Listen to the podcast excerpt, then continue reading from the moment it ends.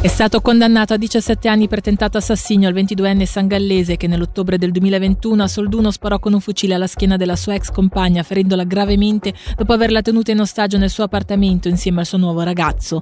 La sentenza, come riporta Tio.ch, è stata emessa poco fa dalla Corte delle Criminali di Locarno riunita a Lugano.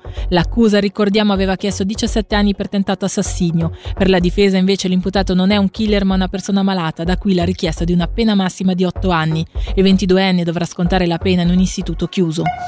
Una truffa ai danni di decine di ticinesi per svariate migliaia di franchi. A comparire a processo questo martedì dinanzi alla Corte dell'Assise Correzionale di Bellinzona riunita a Lugano è un uomo del Bellinzonese. Per tutti i dettagli sentiamo Angelo Chiello. Truffa per mestiere, ottenimento illecito di prestazioni di un'assicurazione sociale e truffa qualificata. Dovrà rispondere di questi capi d'accusa il trentenne alla sbarra, ritenuto capace di un raggiro ai danni di oltre 60 privati cittadini in Svizzera, due terzi dei quali in Ticino, soprattutto nel Bellinzonese. Ad essere colpito direttamente a un fornitore di servizi per pagamenti con sede nella Svizzera interna. Dalle informazioni in nostro possesso, confermate dal Ministero Pubblico, tra marzo 2019 e lo scorso mese di aprile, l'uomo del bellinzonese ha truffato per decine di migliaia di franchi. Ordinava merce online da siti ufficiali, prevalentemente elettrodomestici e dispositivi elettronici, richiedendo il pagamento tramite fattura, ma a nome di altre persone. Il luogo di consegna non combaciava con quello presente sulla fattura e cambiava di volta in volta. Non è finita qui. Il trentenne si è dato molto da fare non solo ad entrare in possesso illegalmente di merce ordinata a nome di altri, ma anche mettendola in vendita su piattaforme predisposte alla compravendita tra privati. Dopo aver incassato i soldi, però, non ha mai consegnato il prodotto. A presiedere la Corte delle Correzionali sarà la giudice Francesca Verdi Chiocchetta. L'imputato sarà difeso dall'avvocata Manuela Fertile, mentre l'accusa sarà rappresentata dalla procuratrice pubblica Chiara Borelli. 5 persone leggermente intossicate e danni materiali ingenti. È questo il bilancio di un incendio divampato alle 14.30 in via Trevana Lugano in un appartamento di una palazzina che ha portato all'evacuazione di una quarantina di persone. Ascona, via libera alla galleria stradale Moscia Acapulco. Lo ha deciso oggi il Consiglio degli Stati approvando tacitamente il compromesso proposto in settembre dal Consiglio nazionale. La galleria Moscia Acapulco entrerà così nel quarto programma di finanziamento delle infrastrutture di trasporto, ma il suo finanziamento, si parla di 38 milioni di franchi, dovrà essere approvato ulteriormente. Una campagna nazionale di 16 giorni contro la violenza di genere con incontri e azioni di sensibilizzazione, quest'anno con l'accento posto sulla violenza psicologica. Alla presentazione di stamane l'attenzione è stata posta sul ruolo dei media e delle istituzioni chiamati a sollevare un dibattito sul tema che porti la politica ad agire. Un tema, quello della violenza, che vede soprattutto le donne colpite. A Elena Nuzzo, consulente dell'associazione Punto Zero, abbiamo dunque chiesto quanto la campagna sia rivolta anche agli uomini e a coloro che subiscono a loro volta delle violenze. Il 90% delle situazioni di violenza domestica, di violenza di coppia, di violenza sessuale vedono ancora un uomo autore della violenza. È vero che ci sono anche delle situazioni in cui ci sono degli uomini vittime di violenza, ma quello che vediamo se guardiamo in dettaglio i dati è che nella maggior parte dei casi si tratta o di figli oppure di situazioni in cui comunque ci sono delle situazioni per cui non di eterosessualità o non di cissessualità, per cui ci sono dietro comunque delle dinamiche di tipo eteronormativo molto forti. È sicuramente importante considerare che anche gli uomini possono essere vittima di violenza, ma non si può in alcun modo dimenticare o negare la dimensione di genere, proprio perché le disparità di genere sono una delle cause profonde che alimentano le violenze fondate sul genere che colpiscono in stragrande parte dei casi le donne.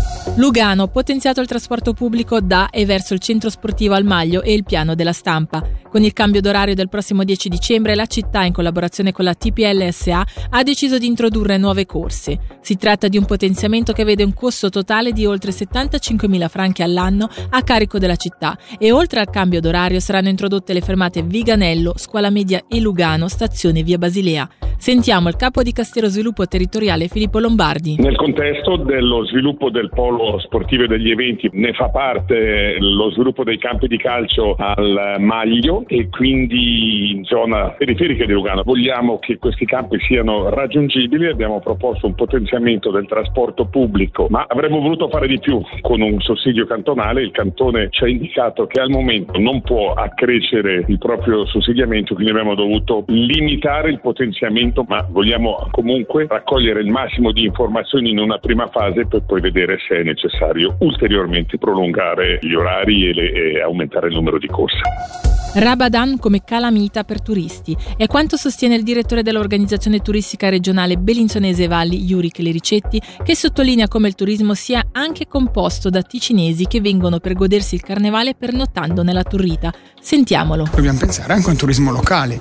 Penso in primis chiaramente alla popolazione locale, non intendo solo i bellinzonesi, ma intendo anche chi del Mendrisiotto viene a fare il turista per qualche giorno qui da noi e dorme anche nelle nostre strutture, ma soprattutto anche alle case secondarie che sono anche turisti che hanno i loro rustici, i loro chalet, le loro case secondarie nel Bellinzonese o in Val di Blegno o in Leventina e che possono approfittare di questa importante manifestazione. Un evento che da sempre unisce le generazioni, anche quei giovani che a volte lamentano una scarsa attrattiva per quanto riguarda la vita bellinzona. Ancora, Yuri Clericetti. Bellinzona è una città a misura di tutti e anche dei giovani e tra l'altro non è solo Ramadan che offre qualcosa per i giovani, ci sono altre attività e manifestazioni interessanti, basti pensare a Castelloner piuttosto che altre attività un po' più giovanili, tra virgolette, ma Ramadan è quello che unisce veramente diverse generazioni, dai giovani ai papà di questi giovani, addirittura vorrei dire ai nonni.